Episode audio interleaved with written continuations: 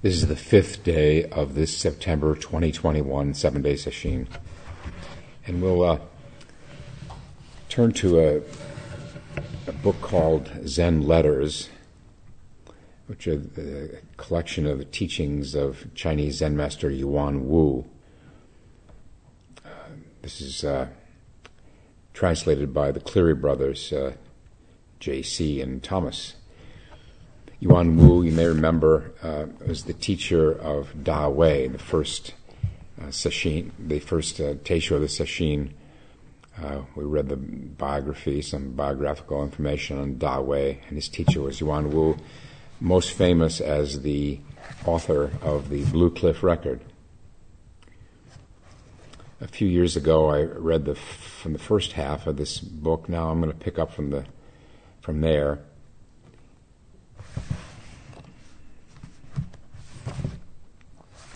It's divided into uh, uh, little. Each, section is a, or little chapter is uh, one of his letters, Yuan Wu's letters.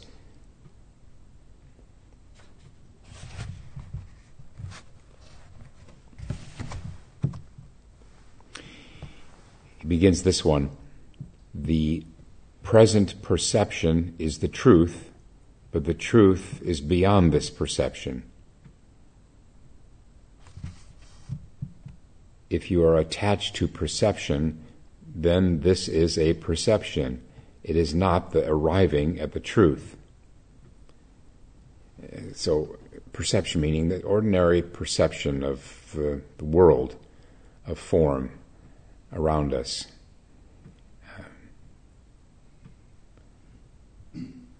It's it's it, but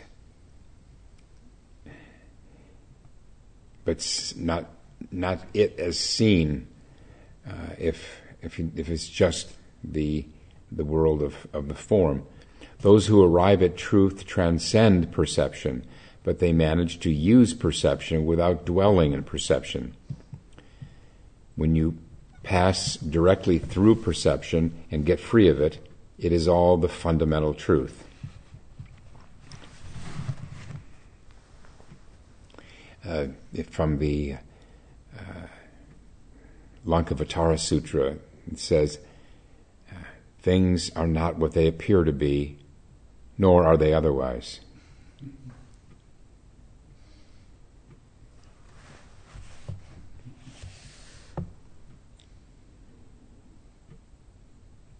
So our our hearing, our seeing, our feeling, our smelling, our tasting, and so forth. Uh, yes, but what is what is beyond that? Not not separate from it, but still beyond it.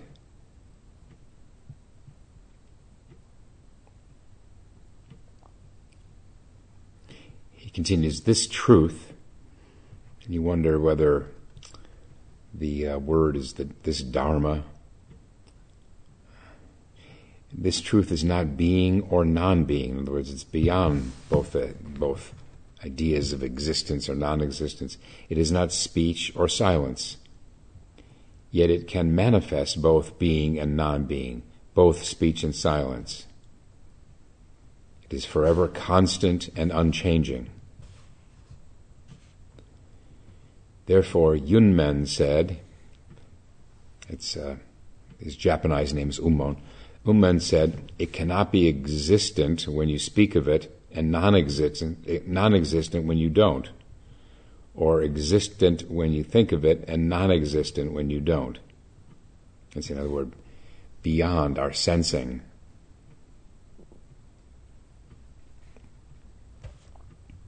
You must subtly arrive at this truth and get its great function. Always let transcendent wisdom appear, whether you are speaking or silent, whether you are, whatever you are doing.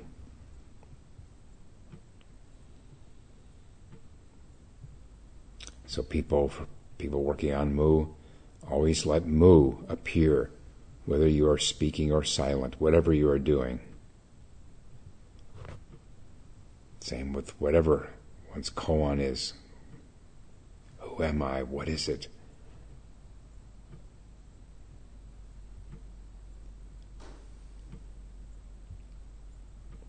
Can't it can't be limited to silence or sitting. It's to be continuous.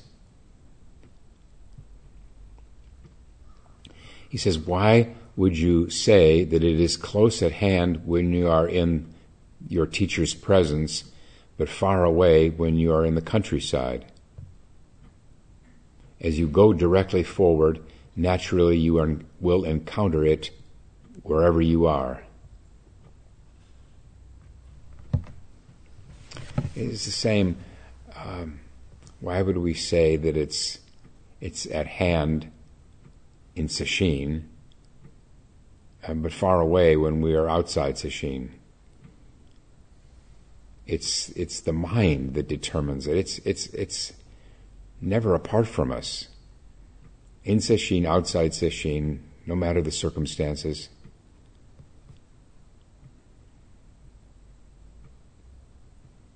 Because we do so much sitting in Sesshin, we can uh, can access it. We can uh, more attuned to it. There's not more of it in Sesshin and less of it outside Sesshin.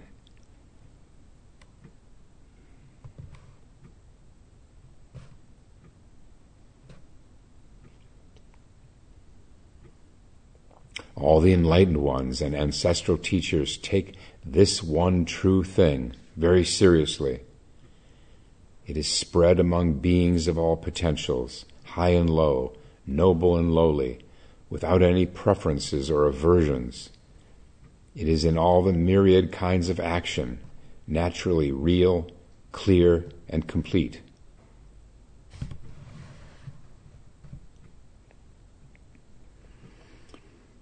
If you make a special thing out of your views of Buddha Dharma and mystic marvels, then there is a lack. But if you are able to refrain from creating arbitrary views and are clean and naked like this, then it is completely revealed.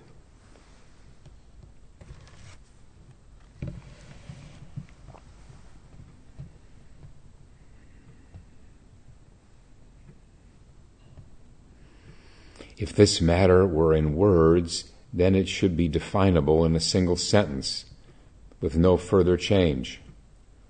Why would there be thousands and thousands of sayings imparted by enlightened adepts with no end to them? From this we know that it is not within words, but we need to use words to illustrate this matter. Sharp, spirited people should directly comprehend this idea. It's not in words. There's no answer to what is this? An answer that you could type out and text someone. What is this? What is mu?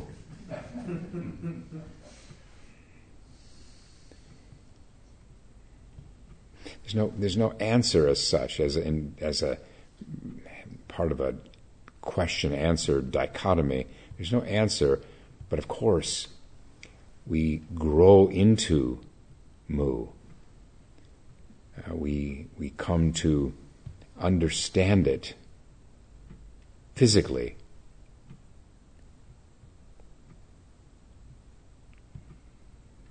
Such that we can present it physically.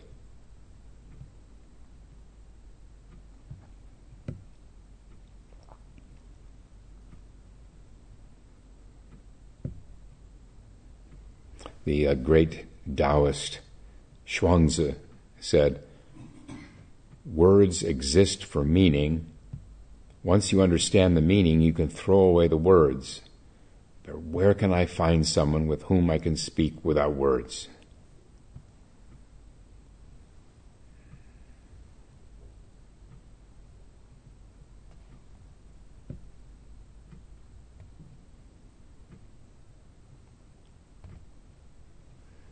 It's uh, really um, one way, there are various ways, one way to sum up the Zen school is that it's in it, we're, we're learning to see beyond words, see beyond words and concepts, see through them.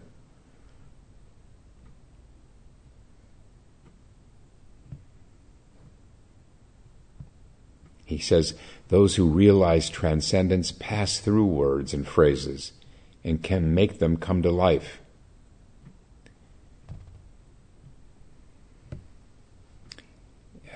Zen, we, we distinguish between live words and dead words. Uh, dead words being just explanations that come from this discursive mind, the discriminating mind. Uh, live words having something behind them, or maybe nothing behind them. So it brings them to life.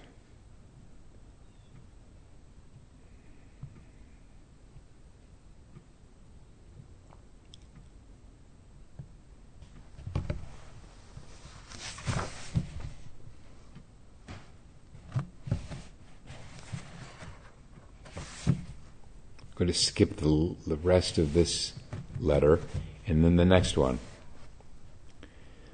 When Bodhidharma came from the West, bringing the Zen transmission to China, he didn't set up written or spoken formulations.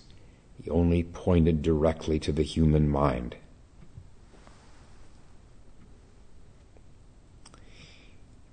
Yeah, pointed directly. It's it's it's it's uh, easy to take this literally.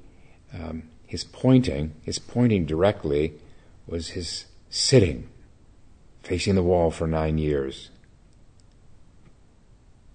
showing the way into the human mind.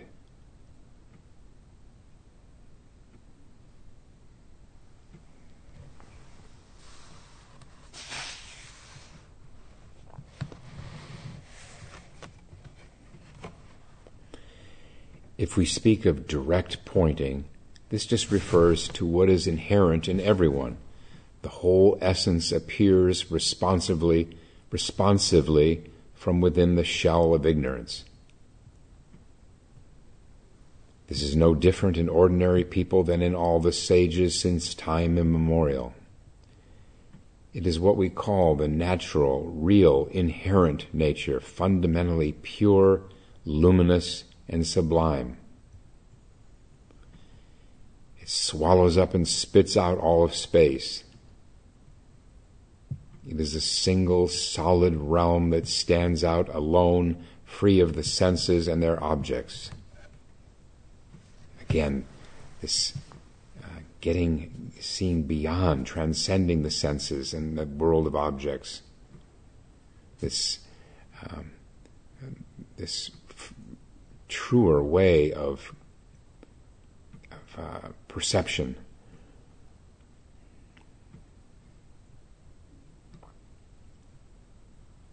This uh, string of modifiers here, it is what we call the natural, real, inherent nature, fundamentally pure, luminous, and sublime.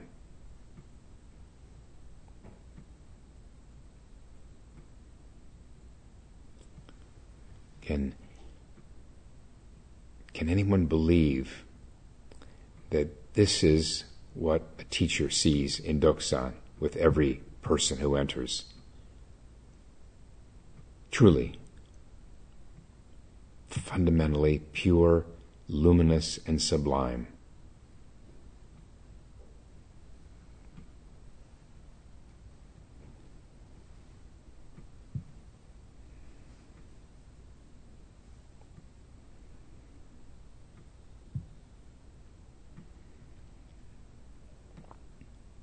Teacher sees more than that, of course, but there, that's the, that's the essence of it.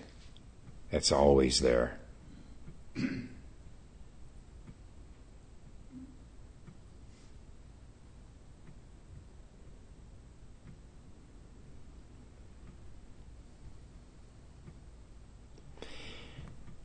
Just detach from thoughts cut off sentiments and transcend the ordinary conventions.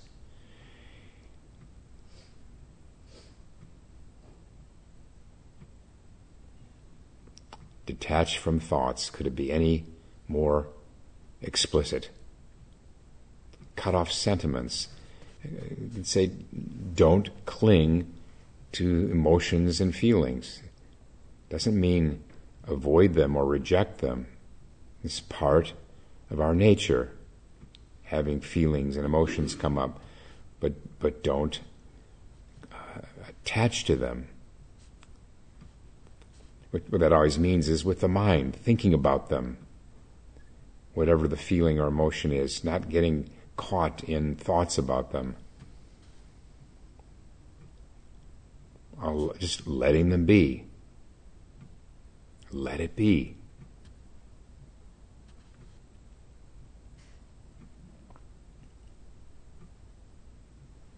Use your own inherent power and take up its great capacity and great wisdom, wisdom right where you are.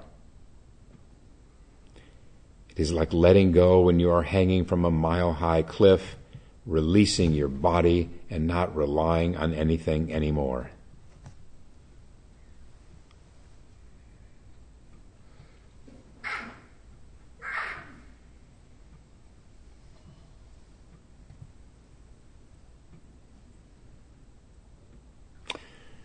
Someone once said that uh, meditation at its best is like jumping out of a plane without a parachute.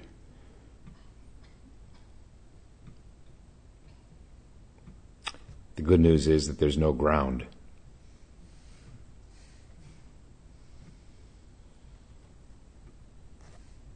It speaks, of course, to the freedom that comes to us through letting go of thoughts.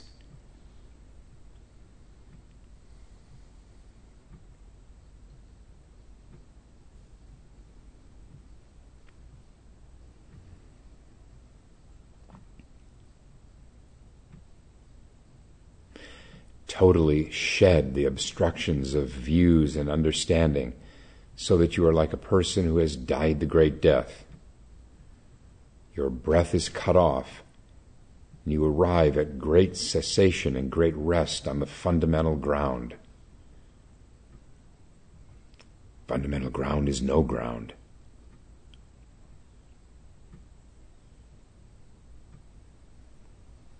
Your sense faculties have no inkling of this, and your consciousness and perceptions and sentiments and thoughts do not reach this far. Again, here, don't take this literally. Your breath is cut off. Your life of attachment is cut off. You're free.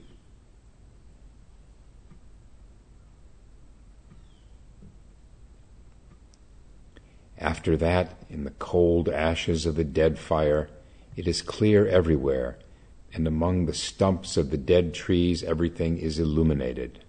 It's a marvelous image, metaphor he presents here after dying the great death, after enlightenment. Among the stumps of the dead trees, everything is illuminated. Then you merge with solitary transcendence and reach unapproachable heights. You don't have to seek mind or seek Buddha anymore. Or we could say, seek enlightenment. You bump into them wherever you go, and they do not come from outside.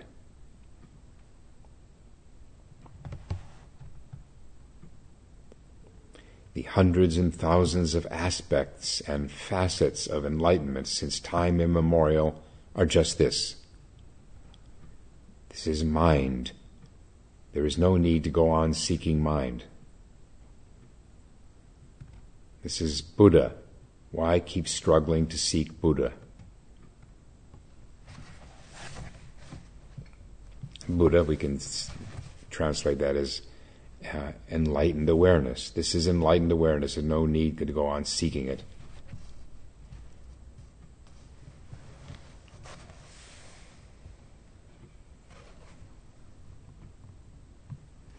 At this stage, you are free to go forward in the wild field without choosing picking up whatever comes to hand.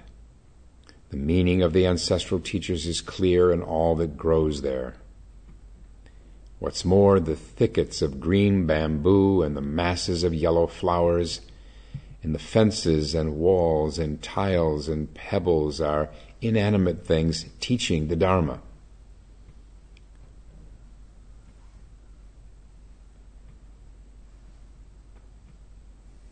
The water birds and the groves of trees expound the truths of suffering, emptiness, and selflessness. Based on the one true reality, they extend objectless compassion, and from the great jewel light of nirvana, they reveal uncontrived, surpassingly wondrous powers.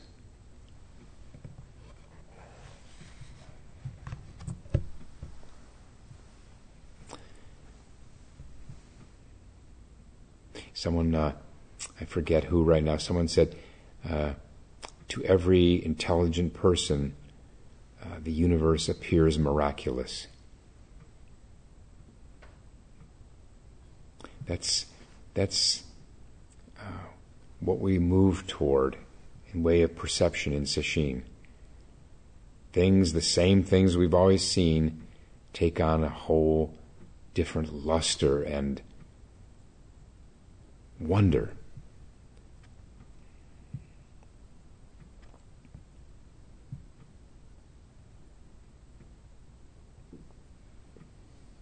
And he says the the water birds and the groves of trees. Uh, we're surrounded by that here at Chapin Mill. The geese. The we now have uh, egrets on the pond who've adopted us.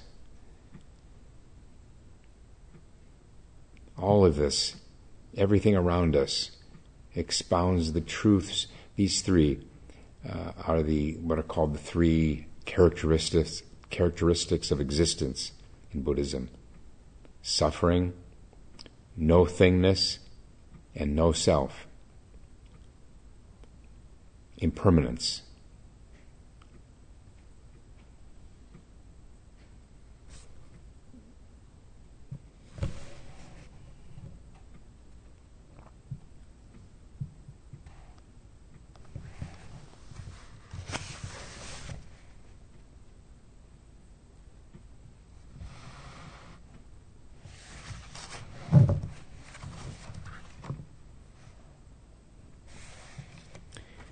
He quotes another master, Yung Jia. Without leaving wherever you are, there is constant clarity. No words come closer to the truth than these. If you start seeking, then we know that you are unable to see. Just cut off any duality between wherever you are and constant clarity and make yourself peaceful and serene. Avoid concocting intellectual understanding and seeking.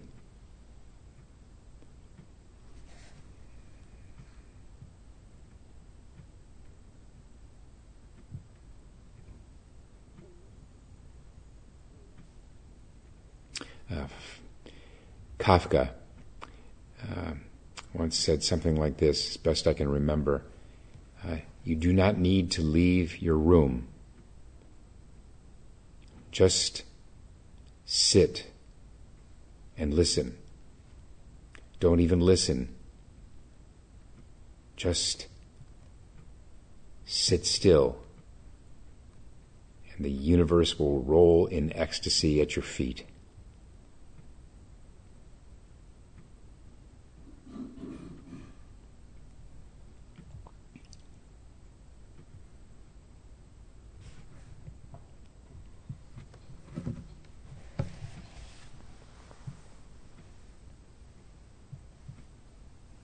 If you can come to grips with this and penetrate through, then what you see before your eyes will reach equilibrium, and the illusions that have afflicted you since time without beginning will be washed away.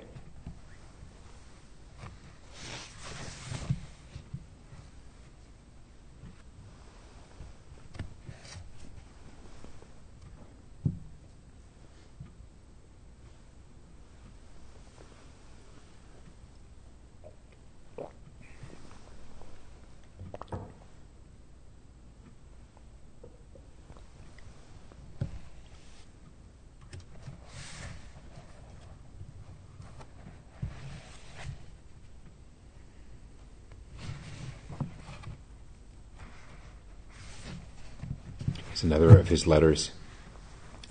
Those who are determined to practice the way practice self awareness and self understanding 24 hours a day.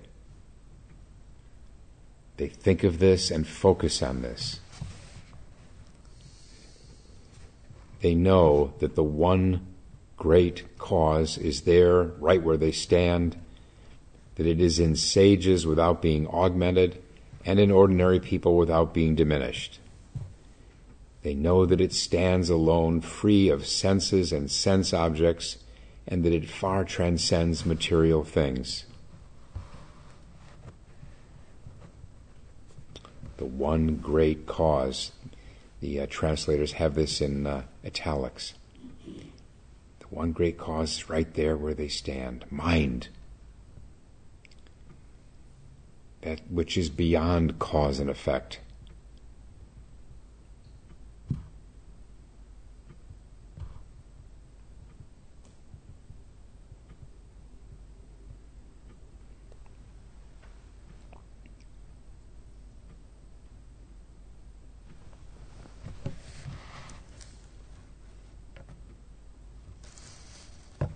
In the Hakuin chant, we say, Now the gate to the oneness of cause and effect is thrown open.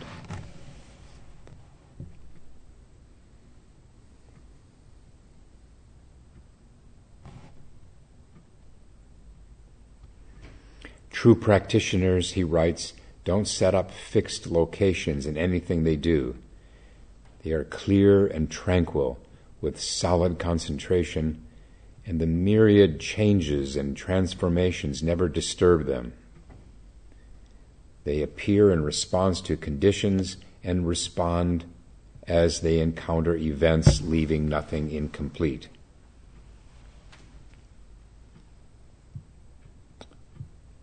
The myriad changes and transformations never disturb them. A Zen saying, great winds are powerless to disturb the water of a deep well. We're all, all of us, without exception, are moving in that direction this week. Beyond disturbance.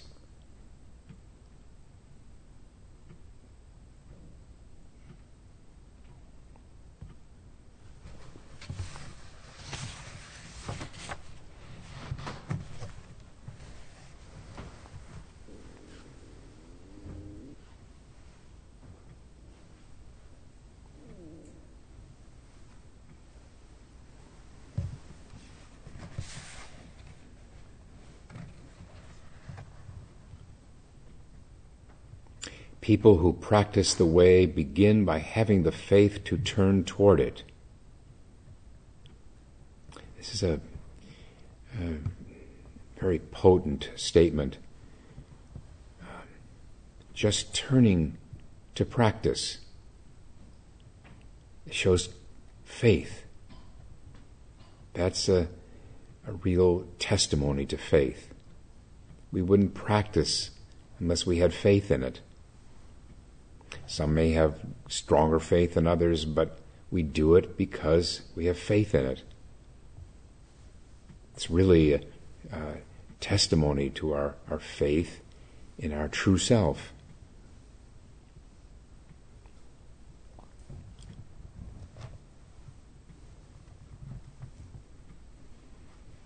They are fed up with the vexations and filth of the world and are always afraid they will not be able to find a road of entry into the way. Fed up.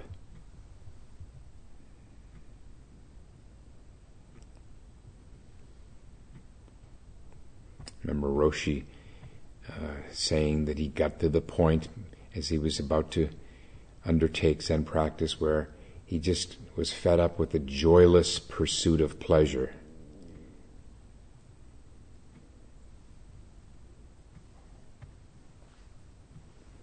That even that shows that there is an awareness of something beyond pleasure, the world of pain and pleasure.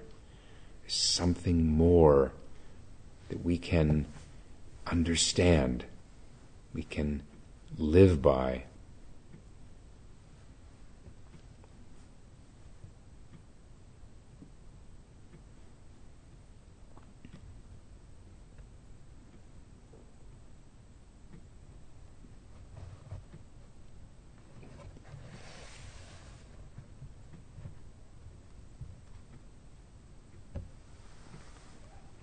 But then, if you are attached to this true mind, the problem is you cannot get out and it becomes a nest.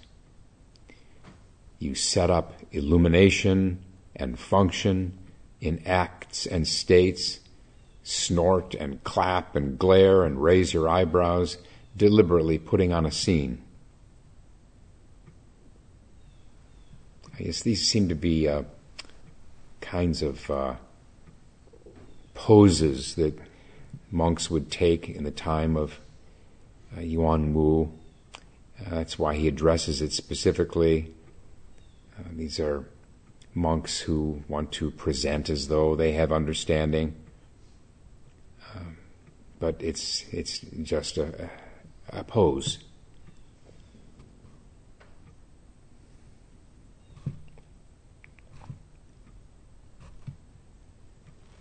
Goes on when you meet a genuine expert of the school again, meaning a genuine teacher, he removes all this knowledge and understanding for you so you can merge directly with realization of the original, uncontrived, unpreoccupied, no minded state.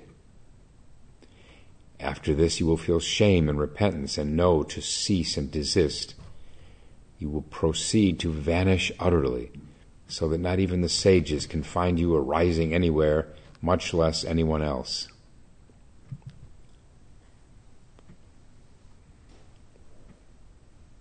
This is uh, this is our job in Zen is to shed uh, what we know, what we think we know, what the, the, ideas, the notions that clog our minds and and uh, dim our perception, our, our experience of the world. He also may be talking here of, of those who've had some insight, maybe even some slight kensho, and uh, then uh, are attached to that.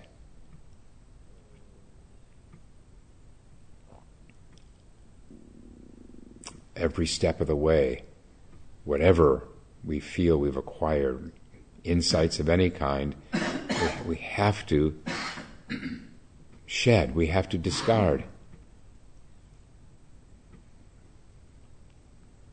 One Zen master said, having some attainment is the jackal's yelp, having no attainment is the lion's roar.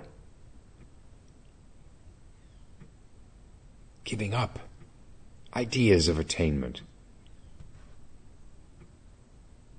never looking back, resting one's laurels, such as one may think they are.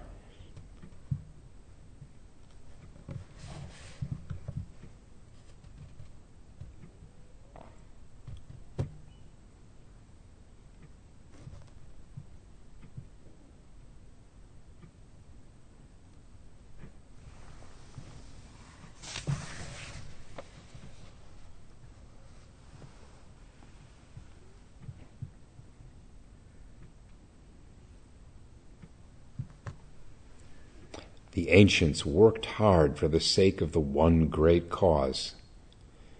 Their determination is indeed worthy of respect, and they served as an everlasting example for later generations. Boy, uh, determination.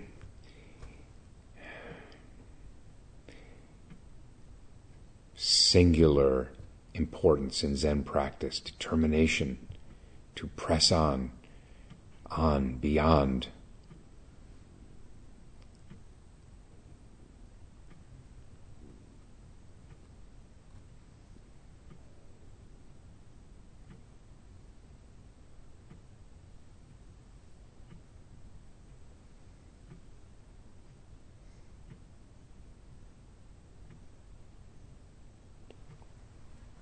When you set your body on the meditation cushion, it is no more than silencing and emptying the mind and investigating with your whole being.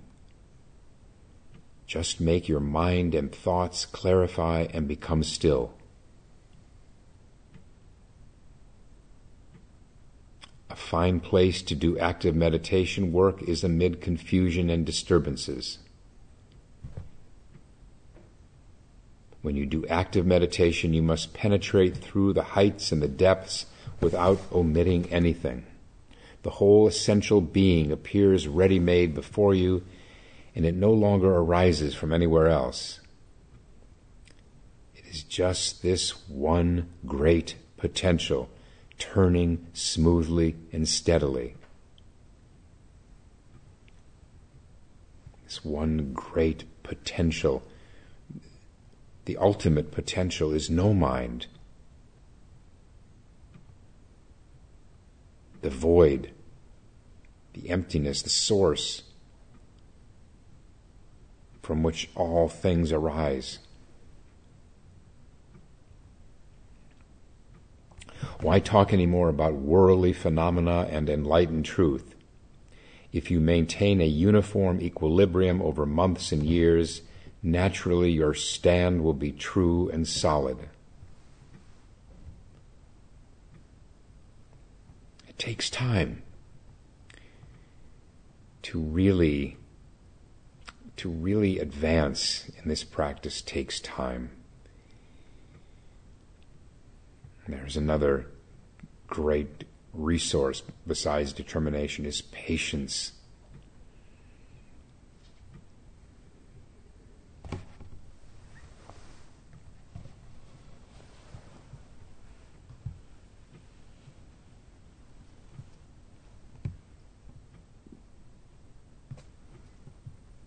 This uh, statement, a fine place to do active meditation work is amid confusion and disturbances. This is counterintuitive to the ordinary person who thinks you have to have a very quiet, special place to do meditation. And that certainly in the, in the beginning it helps to uh, not have distractions or minimize the number of distractions. But then we can find this silence in the midst of activity. We certainly don't want to be dependent on special quiet places. Then that's not freedom. We come to Sesshin in this quite special quiet place in order to build up these resources that we have, in order to see the possibility uh, that we can carry with us back out into the world.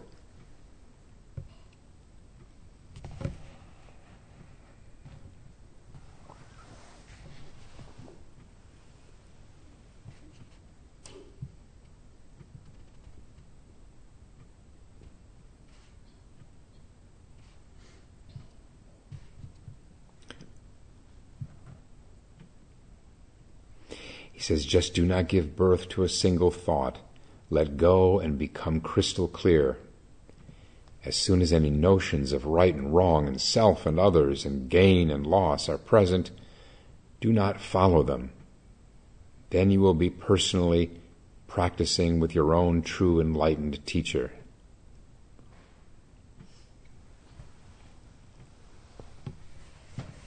If you do that, he says, what worry is there that this work will not be accomplished?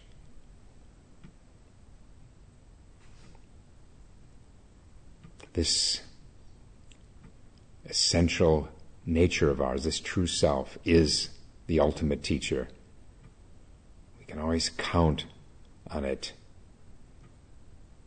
If we can detach from thoughts, it'll show us the way, it will reveal everything.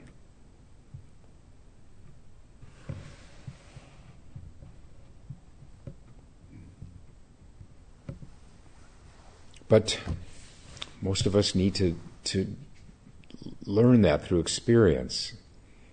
Uh, this is the, the great thing about just doing the practice. It's we come to see that it works. Uh, earlier in our practice, there's some measure of of belief, maybe even hope. We're doing it in the in the belief that it'll work, but but then with enough time, uh, the experience, our experience itself, our body of experience becomes the faith.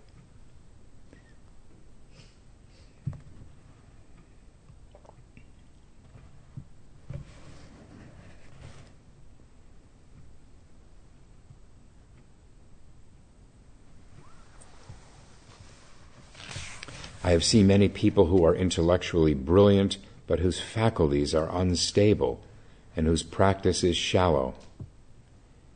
They think they witness transformation in verbal statements, and they assume that there is no way to go beyond the worldly. Thus, they increase the thorns of arbitrary opinion as they show off their ability and understanding. They take advantage of their verbal agility and think that the Buddha Dharma is like this. When situations are born from causal conditions, they cannot pass through to freedom, so they wind up vacillating back and forth. This is really a great pity. He's, of course, speaking of the limitations of this discursive mind, however brilliant it may be.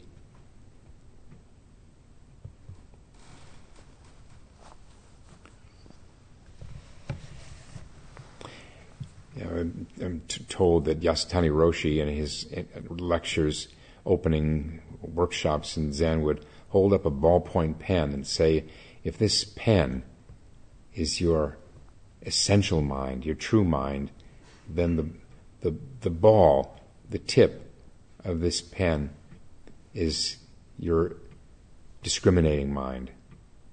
Discriminating mind is no more than that in sesshin, anytime we're sitting, we're, we're setting aside, we're sort of uh, suspending, as, to some degree, as much as we can, we're suspending the discriminating mind in order that we can uh, see beyond it.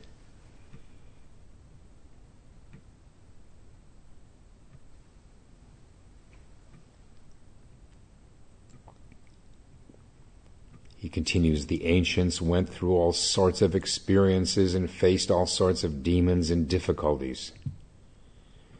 They took charge of their minds all the way along and made them as strong as iron or stone. Thus, when it came to passing through birth and death, they didn't waste any effort. Isn't this the special strength and generosity beyond emotionalism that truly great people possess.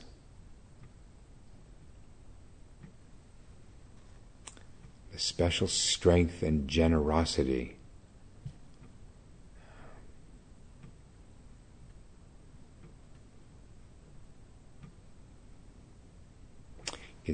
maybe think of generosity here. It's a bit of a stretch, but as uh, uh, the uh, when we are unbiased or unattached, then we get beyond this ordinary mind.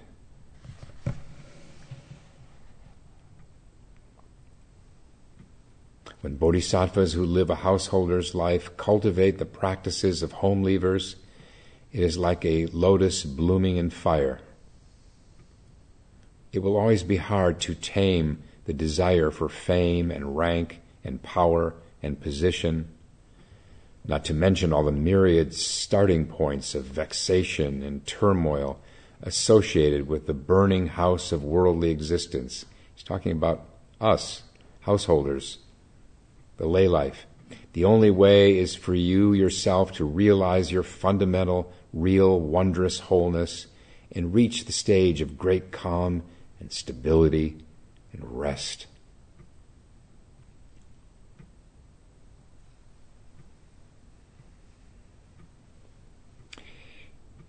When bodhisattvas, when householders, he's saying, cultivate Zen practice, the practices of home leavers, monks. It's like a lotus blooming in fire.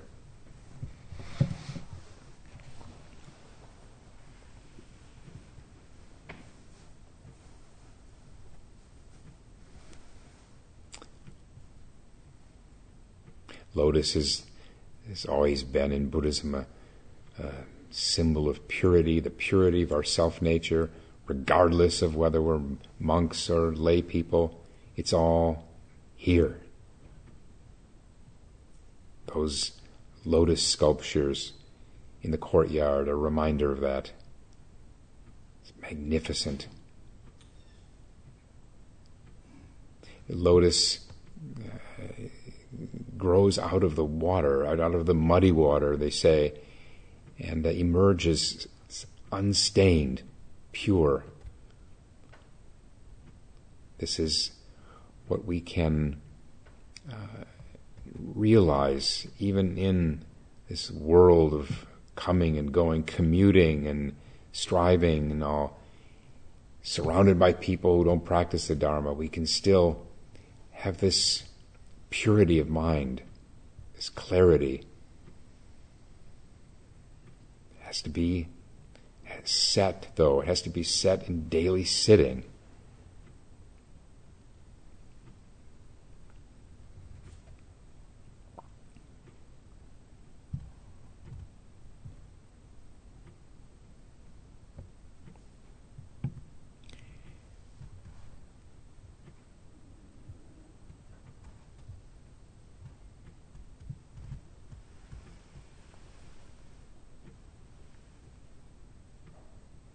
It would be best if you managed to cast off everything and be empty and ordinary.